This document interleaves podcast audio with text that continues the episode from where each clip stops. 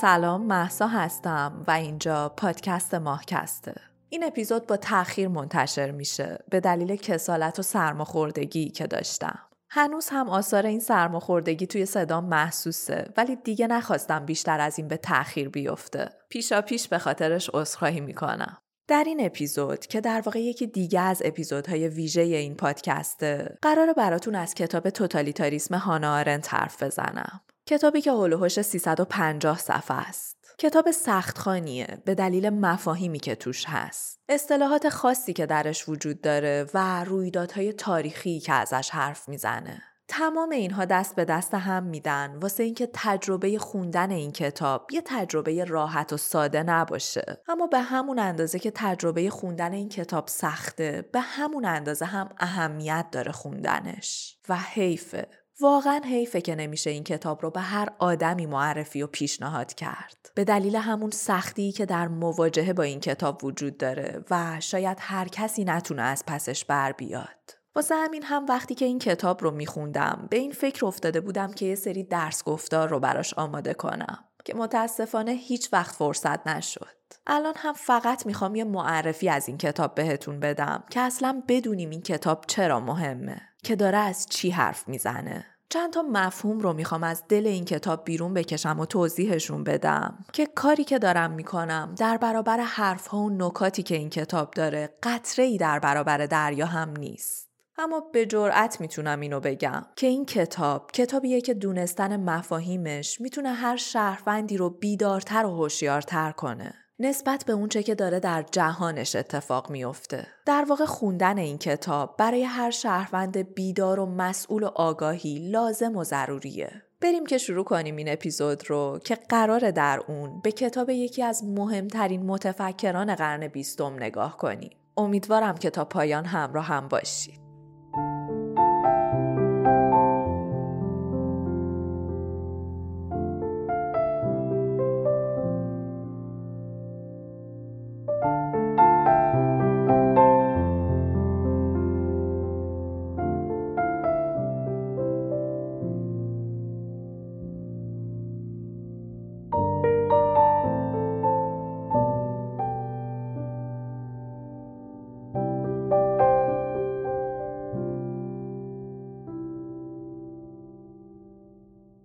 میخوام با دموکراسی شروع کنم، با ترم دموکراسی، واژه‌ای که خیلی شنیدیمش، خیلی ازش استفاده میکنیم.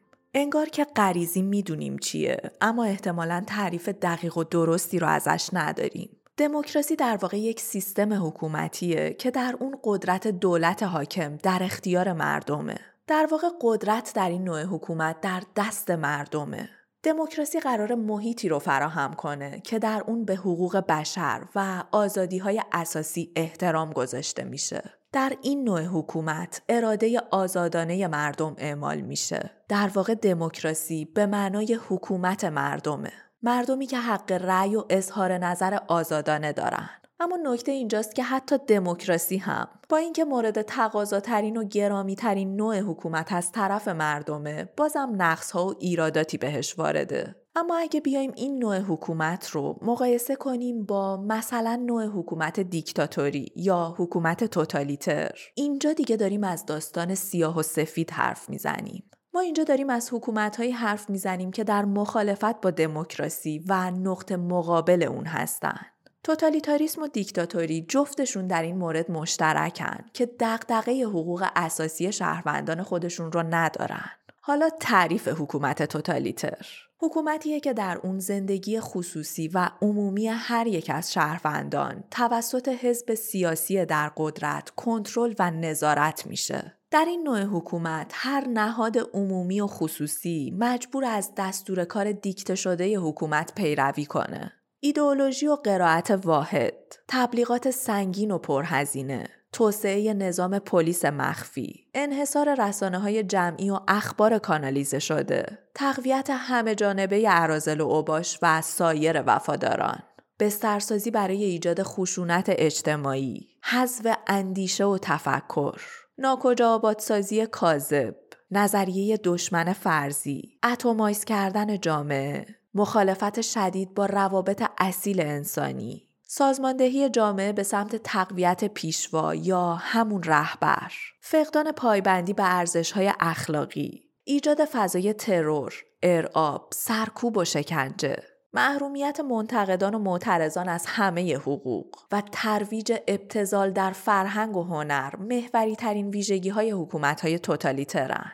تحت این سیستم، وفاداری بیچون و چرا به حکومت توسط شهروندان مقدس تلقی میشه، به طوری که ارزش انسانی یک شهروند با میزان وفاداریش به سیستم سنجیده میشه. اما برای اینکه درک کنیم که یک حکومت توتالیتر چه تفاوتی با حکومت‌های دیکتاتوری داره، من یه تعریف کوتاهی از حکومت‌های دیکتاتوری هم داشته باشم براتون. دیکتاتوری به یک سیستم حکومتی استبدادی اشاره میکنه که در اون یک شخص با کنترل کامل و مطلق بر مردم، دولت، ارتش و قوه قضایی حکومت میکنه. در دیکتاتوری هیچ حکومت قانونی وجود نداره و هوس‌های یک دیکتاتور قانونیه که همه باید ازش پیروی و اجراش کنن.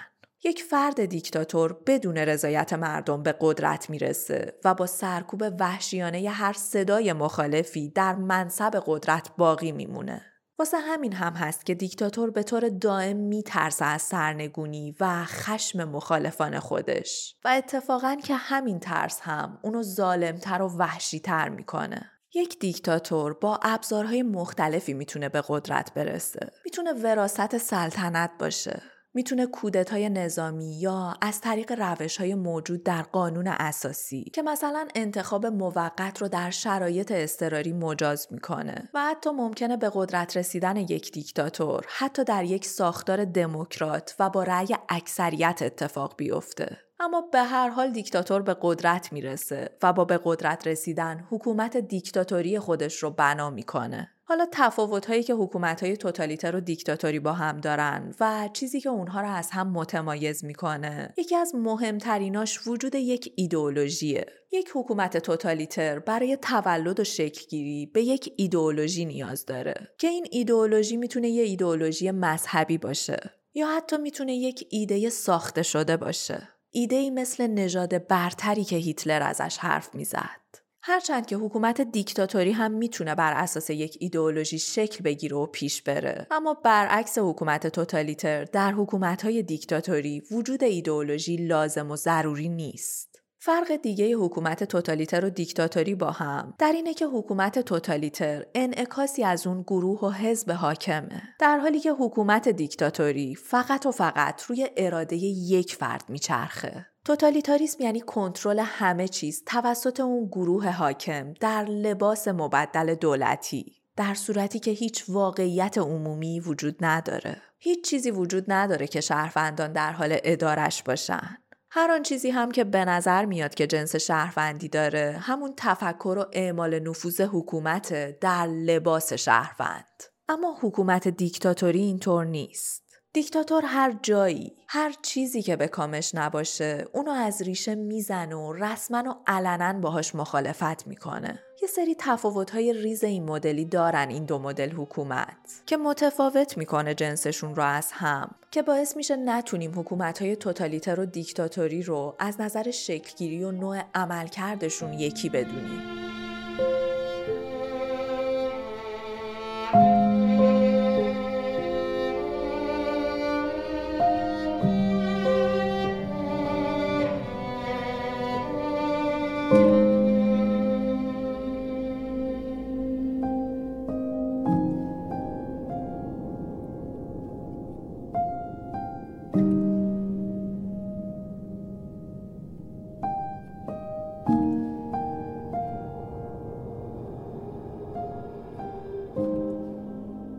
در این اپیزود میخوام براتون از مفهومی به نام توده حرف بزنم. کلمه‌ای که بقای حکومت توتالیتر بهش وابسته است و اساساً یکی از پایه‌ها و ارکان اصلی چنین حکومتی رو شکل میده.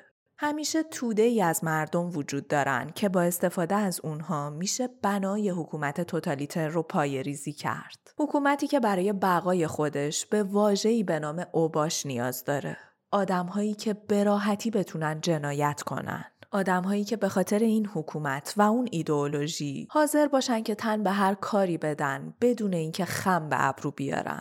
چند تا از ویژگی‌های اوباش رو براتون تیتروار میگم. اوباش افرادی هن که فقط دستور میگیرن، توانایی حرف زدن و تفکر و نظر داشتن رو ندارن. قابلیت کنش ندارن این آدم ها. قابلیت فهم و درک و مبارزه با شر رو ندارن. قابلیت داوری کردن رو ندارن. اصلا شهروند نیستن. به شدت تحت تاثیر قرار می گیرن. هیچ چیزی رو نمیتونن مورد سوال قرار بدن و به طور کلی ما در رابطه با اوباش که از دل توده ها بیرون میان در واقع با زامبی هایی طرف هستیم که هیچ اختیار و تفکری در اونها وجود نداره. اختیاری رو از خودشون ندارن این آدم ها و تمام قد عروسک خیمه شبازی قدرتی هستن که هدایتشون میکنه. این آدم ها سرخوردن، در زندگی شخصی خودشون ناکام موندن، بی هدفن. واسه همین هم هست که براحتی میتونن تحت تأثیر یک سیستم که به ظاهر بهشون ارزش و اعتبار میده تبدیل به ابزار بشن. سیستمی که خودخواسته آدم‌ها رو ناکام میذاره تا تبدیلشون کنه به اوباش. آدم‌هایی که به گفته آرنت جاذبه شر و جنایت براشون چیز تازه‌ای نیست. در ذهن این آدم‌ها راه رسیدن به موفقیت تلاش نیست. پشت سر گذاشتن مسیر سخت نیست، بلکه میونبر زدن و زرنگیه. آدم‌هایی که همین نوع زرنگی و حق‌خوری و تجاوز به حقوق دیگران رو با نگاهی ستایش‌آمیز دنبال می‌کنن. این جمله فلانی هر چی که باشه ولی خیلی زرنگه ورد زبون این آدم هاست. ستایش میکنن این نوع به گفته خودشون زرنگی رو. این آدم ها دنبال میون برن، دنبال برنده شدن بدون تلاشن. با آدم های دیگه از موضع بالا نگاه میکنن، خودشون رو زرنگ و متفاوت میدونن و به همین دلیل هم موجه به انجام هر کاری. واسه همین هم هست که تصمیماتی که میگیرن واسه آدم‌های عادی قابل هضم نیست. اما ویژگی مهم دیگه این آدم‌ها به گفته آرنت بیخیشتنیه. به این معنا که این آدم‌ها برای خودشون، برای خود ارزش قائل نیستن. تمام فکر و ذکر و تمرکز این آدم‌ها روی ایدئولوژیه که حکومت توتالیتر روش بنا شده. این آدم‌ها که حالا جلوتر براتون میگم که چطور میشه که تبدیل به برده این سیستم میشن، کور و کر میشن در مقابل واقعیت و وفاداری بی حد و حصری پیدا میکنن به اون ایدئولوژی و با شستشوی مغزی و دروغ و عدم دسترسی به واقعیت تبدیل به یک برده تام و تمام میشن، برده‌ای که از درون تهیه. آرنت از واژه سلفلسنس استفاده میکنه برای این آدم‌ها، بیخیشتنی محض، خالی بودن از خود و به طور کامل در اختیار جنبش بودن. واسه همین هم هست که این آدم‌ها از ارتکاب به جنایت علیه مردمی که به جنبش تعلق ندارن یا باهاش مخالفن خم به ابرو نمیارن. اما نکته مهم اینجاست که بدون شک زمانی میرسه که غول توتالیتاریسم شروع به بلعیدن فرزندان خودش هم میکنه و در اون لحظه ممکنه همین افراد رو بدون لحظه‌ای درنگ برای بقای خودش قربانی کنه.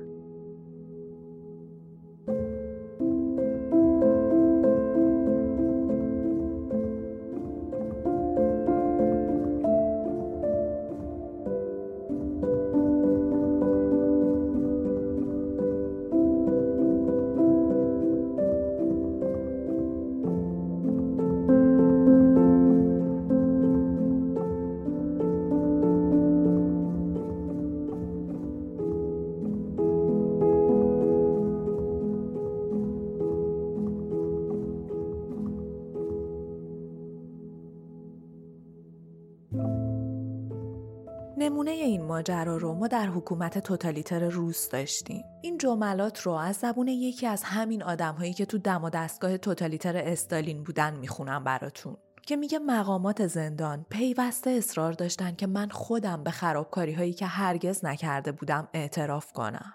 وقتی هم که تقاضای اونها رو رد می‌کردم به من میگفتن مگه خودت نمیگی که دوست داره حکومت شوروی هستی، پس چرا حالا که همین حکومت به اعترافت نیاز داره اعتراف نمی‌کنی؟ این افراد دچار تردید نمیشن، حتی اگه دستگیر و محکوم یا اخراج بشن، حتی اگه به یک اردوگاه کار اجباری فرستاده بشن، از این وفاداری دست نمی‌کشن.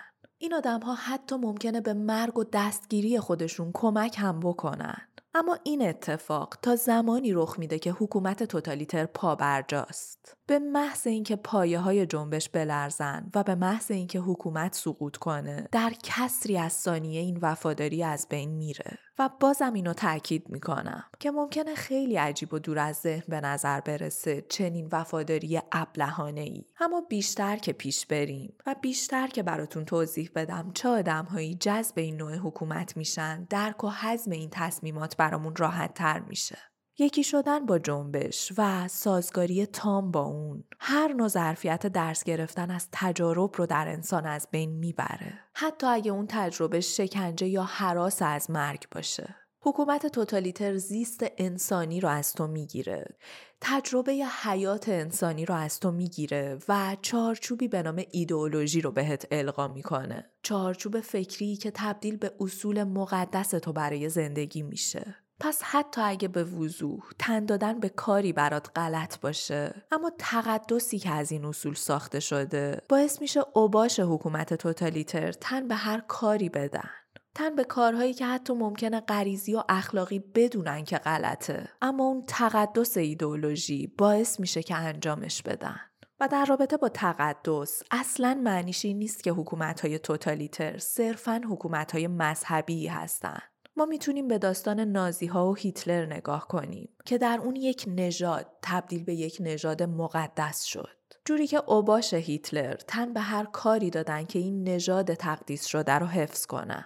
نکته مهم ماجرا اینجاست که حکومت توتالیتر از نقطه شروع تولد خودش تلاش میکنه تا یک جامعه بی طبقه رو شکل بده. منظورمون از جامعه بی طبقه چیه؟ یعنی به هیچ وجه نباید شهروندانی وجود داشته باشن که در اداره امور عمومی عقاید و منافعی برای خودشون داشته باشن. جامعه باید تبدیل به توده بشه، تبدیل به یک کل واحد. حکومت توتالیتر با شهروندانی مواجه نیست که هر کدوم عقاید، سلایق و دیدگاه‌های خودشون رو دارن. حکومت توتالیتر برای خودش یک جامعه رو تبدیل به یک واحد منسجم میکنه که هر کنشش در برابر این واحد منسجم واکنش از پیش تعیین شده ای داره. برای ساخت و شکل دادن چنین سیستمی هم نیاز به جمعیت بالایی دارن این حکومت‌ها. واسه همین هم هست که حکومت توتالیتر در کشورهای کم جمعیت شکل نمیگیره. شرایط شکلگیری حکومت توتالیتر وجود انبوهی از آدم هاست که از دل این جمعیت بالا بشه بیرون کشیدون توده قابل کنترل رو، اون گله گوسفندان رو، حتی دسته اوباش رو، تا از طریق همین اوباش بشه کنترل بقیه مردم رو به دست گرفت. کشورهای کوچیک و کم جمعیت منابع انسانی کافی برای برقراری چیرگی تام رو در اختیار ندارن. از طرف دیگه هم تلفات انسانی مداومی که این حکومت‌ها باعثش میشن رو تاب نمیارن. وقتی ماشین کشتار حکومت توتالیتر برای حذف و از بین بردن مخالفان خودش همیشه روشن و فعاله، یک کشور کم جمعیت نمیتونه تأمین کنه اون توده آدم‌هایی رو که باید وجود داشته باشن که حکومتی هم وجود داشته باشه. حکومت توتالیتر به کشورهای پرجمعیت نیاز داره. تا هر تعداد آدمی رو هم که این وسط نابود کنه، بازم جمعیت کافی برای رسیدن به اهداف خودش رو داشته باشه. واسه همین هم هست که حکومت‌های توتالیتر اصرار به افزایش جمعیت و تولید مثل دارن.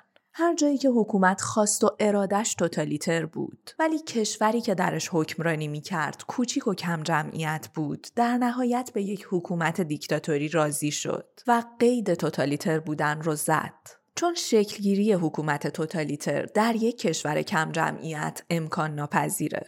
واسه همین هم هست که حتی نازیسم تا قبل از جنگ جهانی دوم و گسترشش به اروپا در بیرحمی و سرسختی از همتای روسیه خودش عقب مونده بود. چون آلمان به تنهایی برای شکلگیری چنین حکومتی به اندازه کافی جمعیت نداشت. به همین دلیل هم تازه در طی جنگ و بعد از اون که کشورگشایی‌های نازیسم در شرق اتفاق افتاد و جمعیت انبوهی از مردم رو برای این رژیم به ارمغان آورد، تازه نازی‌ها تونستن اردوگاه‌های مرگ خودشون رو برپا کنن و در همین لحظه بود که آلمان تبدیل به یک حکومت توتالیتر شد. از نظر مکانی، از نظر سرزمین، از نظر کشور، سرزمین‌هایی مثل هند و چین به طرز وحشتناکی برای شکلگیری چنین حکومت‌هایی مساعدند.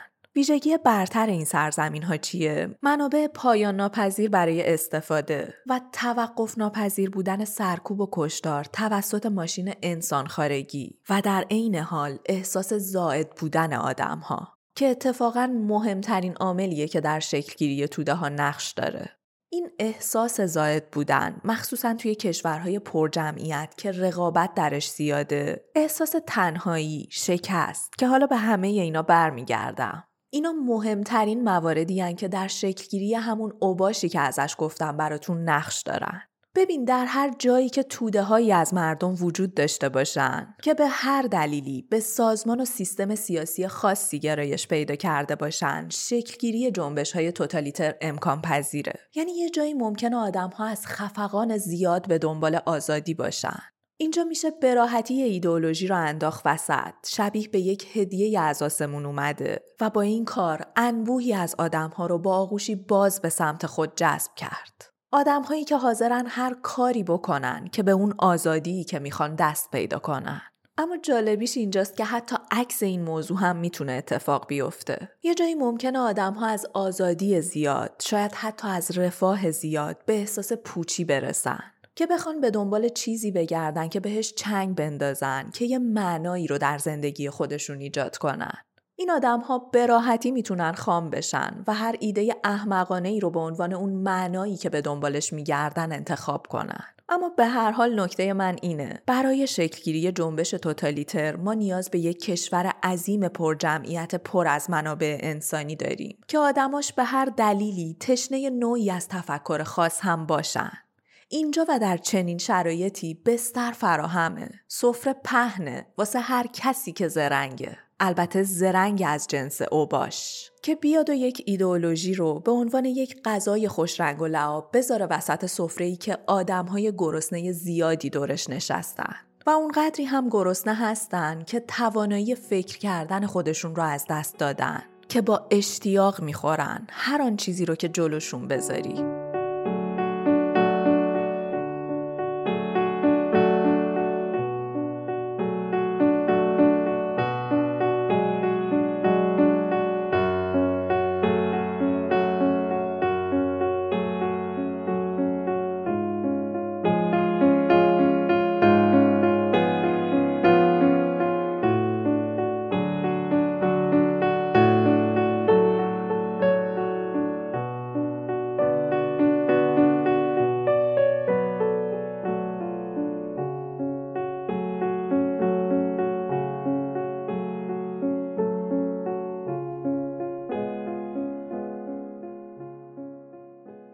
اینجا میخوام توضیح دقیق، کامل و آرنتی توده ها رو براتون بگم. اصطلاح توده ها به اون مردمی اطلاق میشه که ماهیتاً چیزی بیشتر از مجموعه‌ای از انسان‌های بی‌هویت و بی‌تفاوت نیستن. فردیت توی این آدم‌ها به وفور وجود داره و اصلاً ویژگی غالب شخصیتشون فردگراییه. این آدم‌ها به صورت بالقوه در هر کشوری وجود دارن و اتفاقاً که اکثریت عظیم افراد خنثی و از نظر سیاسی بی تفاوت کشور رو تشکیل میدن. این آدم‌ها معمولاً تفکر سیاسی خاصی ندارن. آدم‌های خنثی‌اند که نه به حزبی گرایش دارن و نه حتی پای صندوق‌های رأی میرن. که اگر هم برن یه جورایی سوار موجن. این آدم‌ها از خودشون قدرت تفکر و تحلیل خاصی ندارن. جالبه که جنبش نازی‌ها در آلمان و جنبش‌های کمونیستی در اروپا اعضای خودشون رو از بین همین مردم آشکارا بی‌تفاوت انتخاب می‌کردن. آدم‌هایی که احزاب مختلف اونا رو کنار می‌ذاشتن و نادیده می‌گرفتن. نتیجه و پیامد این نوع‌عضوگیری هم این بود که با این مکانیسم آدم‌هایی جذب این سیستم می‌شدن که تا قبل از این هرگز در صحنه سیاسی حضور پیدا نکرده بودند. به دلیل همین بی‌تجربگی هم میشد به هر طریق این مهره‌های گوش به فرمان بی‌تجربه و تخصص رو به بازی گرفت. برای این توده ها نیاز نبود ساعت‌ها فلسفه بافی کنی که استدلال بیاری که بخوای عقیده‌شون رو تغییر بدی. روی این آدم‌ها زبان تهدید و ارعاب بیشتر جواب میده و خب روش راحت تری هم هست. هدف جدی حکومت توتالیتر اتمیز کردن یا ذره ذره کردن جامعه است. این حکومت تمام بافت و پیوستگی بین آدم‌ها را از بین میبره و به جای اون جامعه رو به اجزای سازندش که آدم‌ها هستن تقسیم میکنه. هر آدم میشه یک اتم جدا افتاده که هرگز به اتم دیگه‌ای وصل نمیشه. حکومت توتالیتر با ترس و ارعاب، با بی‌اعتمادی، با تفرقه بین آدم‌ها جدایی میندازه. جامعه رو از هم باز میکنه و از این تکه پاره کردن جامعه نهایت سود رو میبره. توی این شرایط جامعه تبدیل میشه به یک ساختار رقابت‌آمیز که توش هیچ همکاری بین آدم‌ها برای رسیدن به هدفی مشترک اتفاق نمی‌افته. آدم‌ها در این سیستم رقیب همن، دشمن همن و باید که از سر و کول همدیگه بالا برن. باید که همدیگه رو له کنن تا به موفقیت برسن.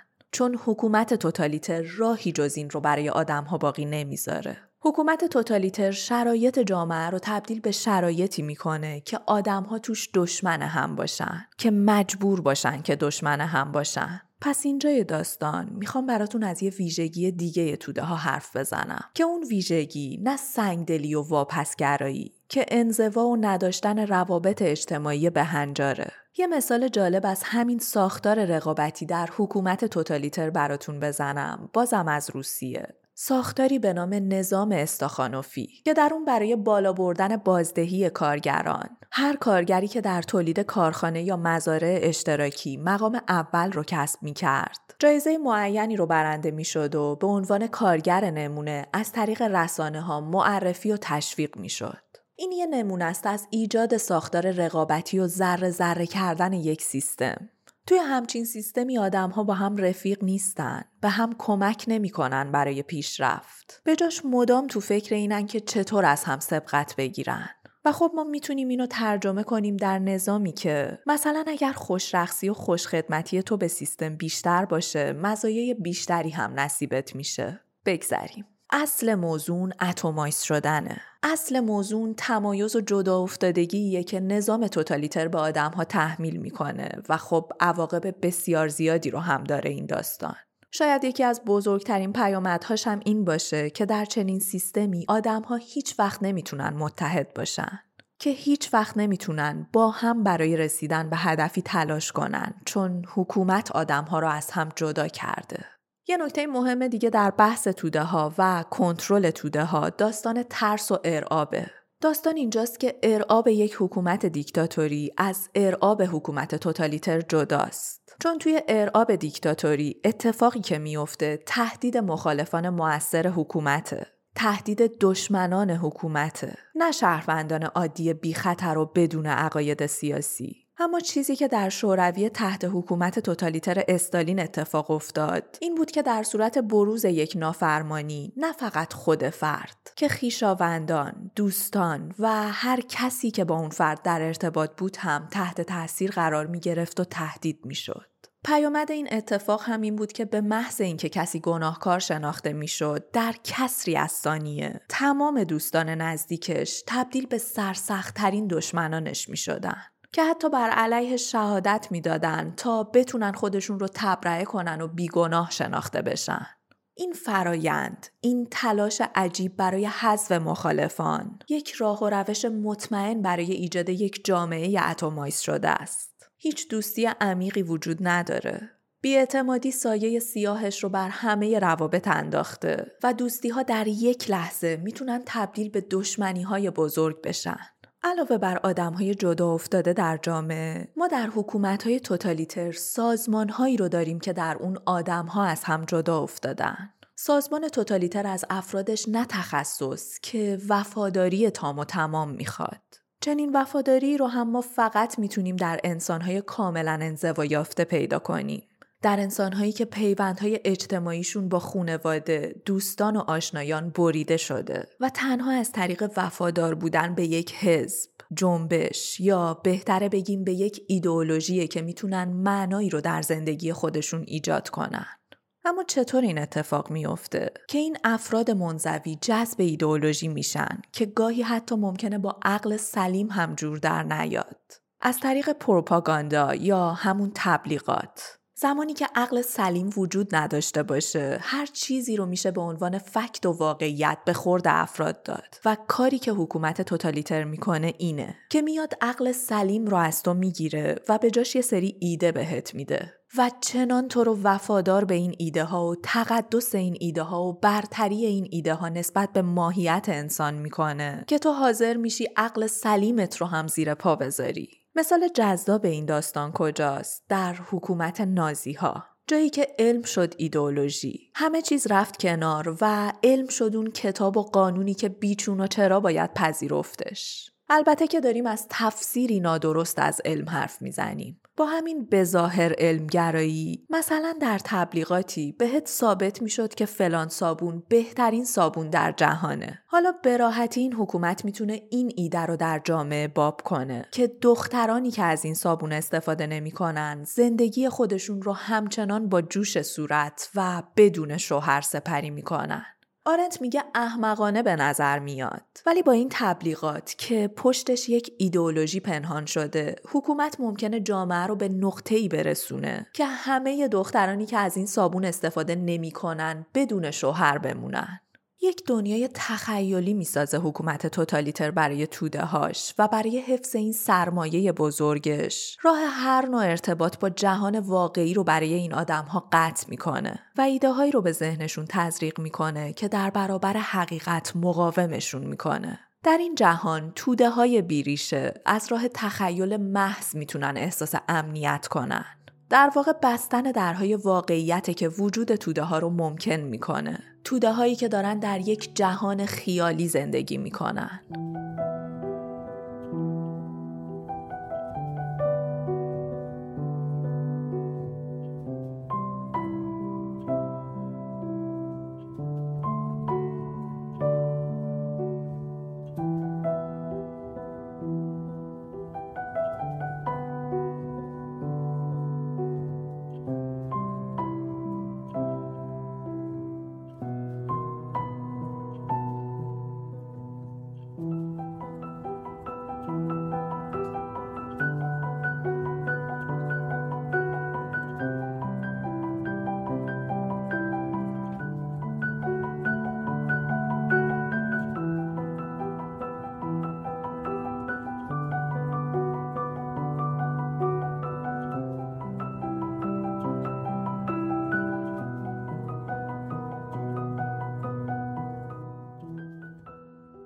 اونچه که در تمام حکومت‌های توتالیتر، در آغاز جنبش‌های توتالیتر تقریباً مشترکه، اینه که همه اونها با یه سری ادعا و شعار وارد میدون میشن که اتفاقاً این ادعاها و شعارها در اون زمان خاص، در اون سرزمین خاص بسیار خریدار داره و بسیار مورد توجه قرار میگیره.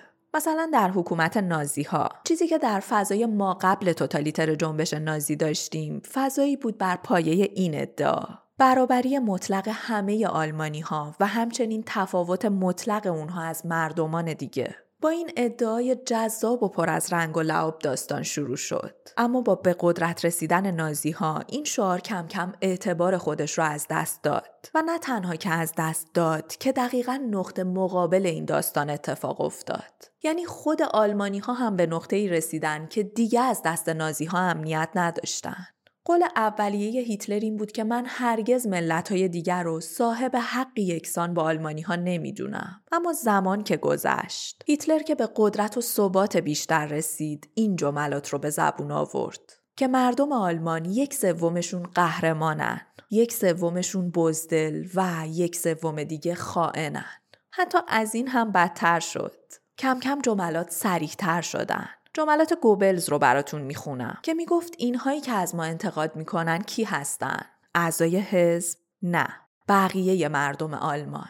دقت کنید، برای نازیها آلمان و مردم آلمان تبدیل به دو گروه شده بود. اعضای حزب و بقیه مردم آلمان، ما و آنها. اون اینطور جملاتش رو ادامه میده که آنها باید خوشبخت باشن که هنوز زنده هستند. از روی ساده‌لوحی ماست که باز هم اجازه دهیم آنهایی که به مرحمت ما زنده هستند از ما انتقاد کنند. اینجا جاییه که حکومت توتالیتر به ثبات رسیده که قدرت دستشه. که ابزار ارعاب و پروپاگانداشو در اختیار داره و داره چهره واقعیش رو، ماهیت واقعیش رو به مردم نشون میده.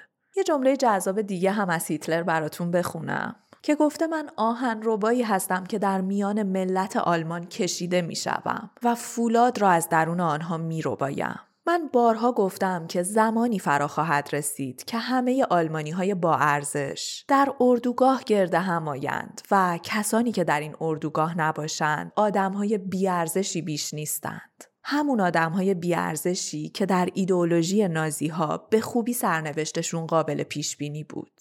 اما برگردیم به توده ها. یکی از پرسش‌های مهمی که در رابطه با آدم‌هایی که در بطن ساختار حکومت‌های توتالیتر حضور دارن و در واقع اجرا کننده دستورات هستن، اینه که آخه چطور ممکنه آدمی به راحتی دست به جنایت بزنه؟ ما هرچی هم که بگیمون داستان وفاداری به ایدئولوژی وجود داره، ولی در نهایت ما به عنوان انسان به طور غریزی انجام دادن یه سری کارا برامون سخته. به راحتی آدم کشتن برامون سخته. حق و ناحق کردن برامون سخته. اما سوال مهم اینه که اعضای این حکومت، گماشته های این نوع حکومت چطور تن به این کارا میدن؟ و بازم تأکید میکنم جدایی از اون داستان شستشوی مغزی و ایدئولوژی که وجود داره، اقدامات دیگه‌ای هم انجام میشه. مثلا در حکومت نازی ها ماموران به صورت مداوم مکان خدمتشون تغییر داده میشد. از همه مهمتر، هیچ کس در محل تولد خودش، در زادگاه خودش خدمت نمی کرد. چون نازی‌ها می‌خواستن مامورانشون هیچ دلبستگی و شناخت و نقطه ضعفی نسبت به آدم‌های محل خدمت خودشون نداشته باشن. در واقع حکومت نازی‌ها با این اقدام می‌خواست انسانیت رو از ماموران خودش بگیره که اونا رو خالی از احساس و دلبستگی کنه تا به وظایف خودشون به درستی عمل کنن. از طرف دیگه یکی از کارهای مهمی که انجام میدادن این بود که افسران ارشد، مقامات ارشد ارتباط خودشون رو با این ماموران و زیردستان خودشون علنی میکردن تا دیدگاه مردم عادی نسبت به این ماموران و اجرا کنندگان فرامین این باشه که اگه جنایتی اتفاق میفته این آدم‌ها هم درش دخیلن. که خب این تضمین کننده این بود که مردم همین اجرا کننده ها و در واقع هیچکاره ها رو شریک جرم و جنایت می دونستن. تا جدا شدن این افراد از سیستم و به آغوش مردم برگشتنشون براشون سخت باشه. و در نهایت نکته مهمتر از تمام اینها اینه که حکومت با همون سیستم ارعاب حتی برای عوامل خودش شرایطی رو ایجاد میکنه که جدا شدن از جنبش براشون ترس بزرگتری باشه از شریک بودن در جنایت‌ها. یعنی اگه سیستم بهش دستور داد فلان آدم بیگناه رو بکش، این آدم به جای نافرمانی و جدا شدن از سیستم تن به این کار میده، چون میدونه که این نافرمانی براش عواقب غیرقابل اجتناب بزرگی داره که حداقل تن به جنایت دادن براش شانس بقای بیشتری داره. ببینید این ماجرا در عین پیچیدگی و عجیب بودن چقدر ترسناکه.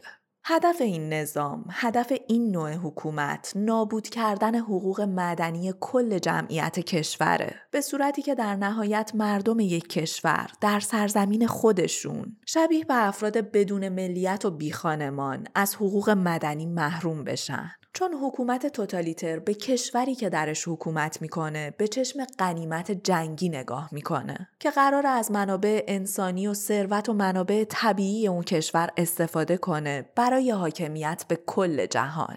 واسه همین هم هست که میگن حاکم توتالیتر ویرانی رو در کشور ایجاد میکنه که یک حاکم بیگانه ممکنه در کشور ایجاد کنه که اگه این ویرانی بیشتر از اون حاکم بیگانه نباشه قطعاً کمتر هم نیست. نابودی حقوق انسان و کشتن شخصیت حقوقیش لازمه چیرگی مطلق بر انسانه.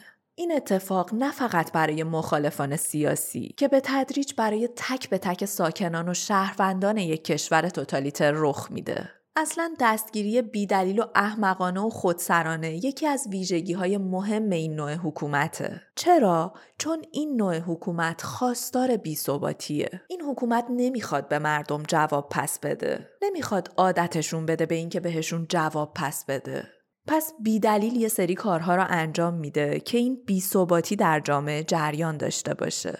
ثبات نابود میکنه این حکومت رو. پس یه بی‌ثباتی خودخواسته به طور مداوم در چنین حکومتی جریان داره. آرنت توی توضیح این مورد، یعنی زمانی که داره از شهروندان حکومت توتالیتر حرف میزنه، از واژه‌ای به نام نعش‌های زنده استفاده میکنه که به نظرم تعبیر بسیار هوشمندانه‌ایه. آدم‌هایی که از درون مردن و فقط از نظر جسمی زندن.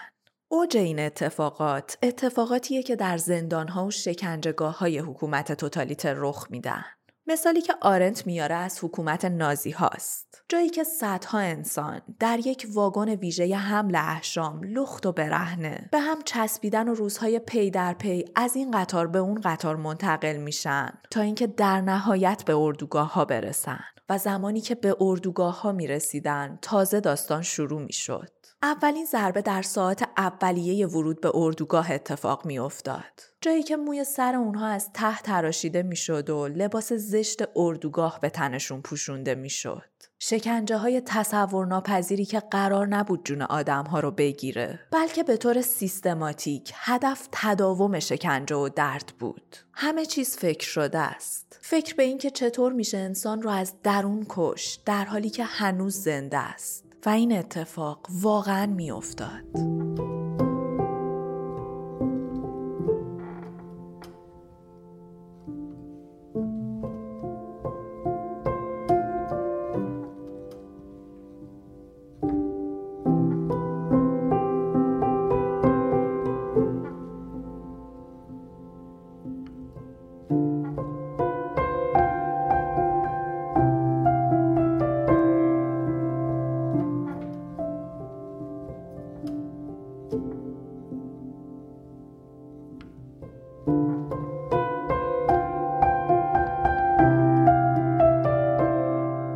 شگفت انگیزی که از جون سالم به دربردگان این اردوگاه ها میشنویم اینه که اونها رو وادار به انجام کارهایی میکردن که پوچ و بیمعنی بود. یعنی درسته که این آدم ها به ظاهر وارد اردوگاه های کار اجباری میشدن و احتمالاً که کار کردن اونها باید یه خروجی و محصولی داشت که برای اداره کنندگان این اردوگاه ها خوشایند باشه. اما نکته اینجاست که بعضی روایت ها نشون میدن داستان خیلی پیچیده تر از این حرفا بود. هدف اصلی کشتن انسان از درون بود و به منظور رسیدن به این هدف و مرگ کرامت انسانی از صبح تا شب این زندانیان رو وادار به انجام کارهایی می‌کردن که هیچ خروجی نداشت و به نوعی تلقین این پوچی و ذلت به زندانیان بود که اونا هیچ اهمیتی ندارن. اینجا میخوام از واژه‌ای به نام خودانگیختگی حرف بزنم که معنی این واژه رو در واقع میتونیم اراده و میلی درونی تعریف کنیم که ما رو به حرکت در میاره و باعث میشه تصمیم بگیریم، باعث میشه دست به عمل بزنیم و در واقع اون بخش زنده دنیای درون ماست که زندگی رو برامون رقم میزنه. آرنت میگه اونچه که در حکومت‌های توتالیتر هدف قرار گرفته میشه همین خودانگیختگیه. یعنی انسان رو تبدیل به یک عروسک خیمه شب بازی کردن. عروسکی که هیچ اراده ای از خودش نداره و نخهایی که بهش وصله اونو به حرکت در میاره. شاید فهم و درک این ماجرا برای ما عجیب باشه. مگه میشه آدم از درون بمیره در حالی که هنوز زنده است؟ بله میشه. از نظر روانی میشه. و من برای فهم و درک این تراژدی دردناک براتون مثالی رو از اردوگاه‌های کار اجباری دارم. جایی که اونقدر این خودانگیختگی در آدم ها مرده که آدم ها حتی دست به خودکشی هم نمیزنن. جایی که آدم ها زمانی که به مرگ محکوم شدن حتی سعی نمی کنن. حتی تلاش نمی کنن واسه اینکه یکی از جلادان خودشون رو با خودشون به گور ببرن. شورشی اتفاق نمی افتاد توی این اردوگاه ها. میگن این آدم‌های محکوم به مرگ رو زمانی که ماموران می‌بردنشون به سمت محل اجرای حکم حتی مقاومت نمی‌کردن، حتی دست و پا نمی‌زدن، حتی تلاشی نمی‌کردن. این آدم‌ها از قبل مرده بودن و همونطور که گفتم تبدیل به عروسک‌های خیمه شب بازی شده بودن که نخ هدایتگرشون دست اربابانشون بود. نکته مهم دیگه‌ای که میخوام بهش اشاره کنم اینه که هدف حکومت توتالیتر اینه که در نهایت تمام کشوری که بهش حکومت میکنه تبدیل به یک اردوگاه کار اجباری بزرگ بشه که به دلیل همون ارعاب با استفاده از پروپاگاندا و چنگ زدن به ایدئولوژی خودانگیختگی تمام آدم‌ها از بین بره و نخ هدایتگر این عروسک‌ها به دست حکومت بیفته. اونجا که حکومت‌های توتالیتر بهش مفتخرن اینه که به عقاید و اعتقادات انسانی نیازی ندارن و واقعیت مهم اینجاست که هر انسانی که بتونه کاری بیشتر از واکنش‌ها و غرایز حیوانی انجام بده برای رژیم توتالیتر یک خطر جدی محسوب میشه. شخصیت برای رژیم توتالیتر به معنی خطره. فردیت که در واقع عامل تنوع بین انسان هاست برای حکومت توتالیتر به معنی خطره. واسه همین هم هست که در این نوع حکومت آدم ها مدام تصفیه میشن. تمام عقاید سرکوب و حذف میشن و انسان ها به درجه زائد و حیوانی تنزل پیدا میکنن. کاملا برده، بدون فردیت و در کنترل کامل حکومت. به گفته آرنت، حکومت توتالیتر گذشته رو تفسیر میکنه و آینده رو ترسیم. گذشته و آینده باید در کنترل کامل این حکومت باشه. قطعاً اونایی که کتاب‌های جورجورویل رو خوندن الان یادش میافتن. تحریف تاریخ و تعیین اتفاقات آینده ویژگی بارز حکومت‌های توتالیتره. واسه همین هم هست که این حکومت‌ها با پیشبینی ناپذیری مشکل دارن که نمیتونن بپذیرن اینو که انسان‌ها موجوداتی آفرینندن. چون اگه این موجودات آفریننده به حال خودشون رها بشن، مسیر آینده رو تعیین میکنن و این چیزی نیست که حکومت توتالیتر بتونه بپذیره. به نظر من ما در نهایت با خوندن این کتاب به این نتیجه میرسیم که حکومت توتالیتر برای بقای خودش به این نیاز داره که واقعیت و ماهیت انسان رو از بین ببره و از انسان موجود جدیدی رو بسازه که هیچ شباهتی به انسان نداره. کتاب ابعاد گسترده و جذابی رو از این نوع حکومت به تصویر میکشه که به طرز عجیبی این روایت‌ها رو به خوبی درک میکنیم. موضوعاتی مثل پروپاگاندا، ارعاب، رهبری و ابعاد مختلفی از این نوع حکومت در این کتاب بهش پرداخته شده که خب من به این دلیل که خواستم یک انسجامی رو ایجاد کنم و بحث رو یک پارچه پیش ببرم، سعی کردم بعد انسانی داستان رو از دل این کتاب بیرون بکشم. همچنان میگم قطره‌ای هم از دل این دریا نبود توضیحاتی که دادم. ابعاد مختلف حکومت توتالیتر در تک به تک صفحات این کتاب موشکافی شده و اطلاعاتی رو بهمون میده که درک و آگاهیمون رو نسبت به این سیستم بالا میبره. نمیدونم پیشنهاد خوندن این کتاب رو بدم یا نه، چون میدونم خیلی ها بعد از شروع این کتاب ناامید میشن از ادامه دادن. اما اینو میدونم بسیار مهمه که آدم‌ها بدونن که این کتاب داره از چی حرف میزنه. واسه همین هم امیدوارم که فرصتی پیش بیاد بازم بتونم بیشتر از این کتاب بگم براتون.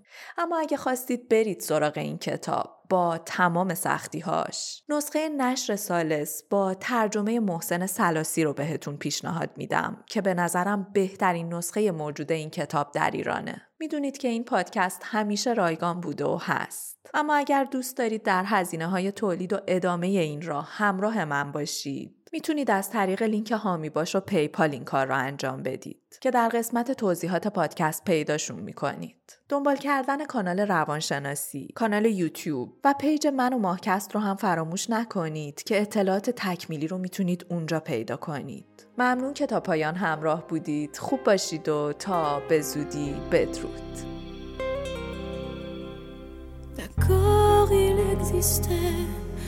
D'autres façons de se quitter, quelques éclats de verre auraient peut-être pu nous aider. Dans ce silence amer, j'ai décidé de pardonner les erreurs qu'on peut faire à trop s'aimer. D'accord. Petite fille, on m'a souvent te réclamé, presque comme une mère, tu me bordais, me protégeais, je t'ai volé ce sang qu'on n'aurait pas dû partager. À bout de mots, de rêves, je veux crier.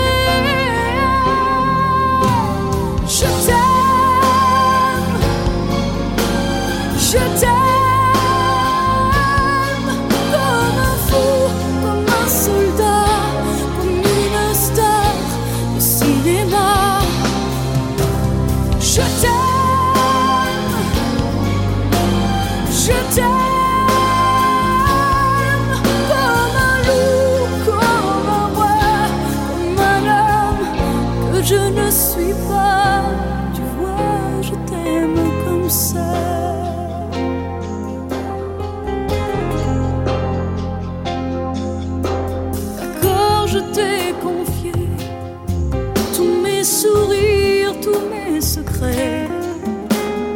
comme ceux dont seul un frère est le gardien inavoué. Dans cette maison de pierre, Satan nous regardait danser. J'ai tant voulu la guerre de corps qui se faisaient la paix. Je t'aime, je t'aime, comme un fou, comme un soldat, comme une star de cinéma. Je t'aime, je t'aime.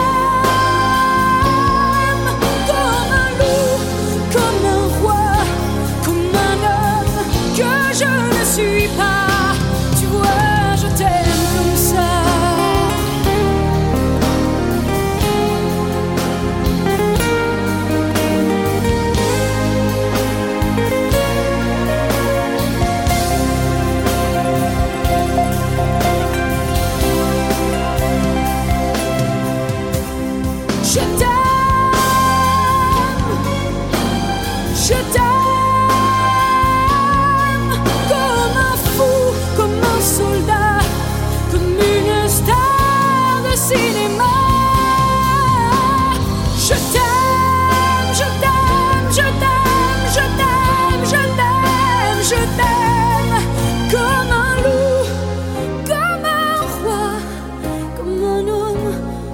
ne suis pas, tu vois, je t'aime comme ça.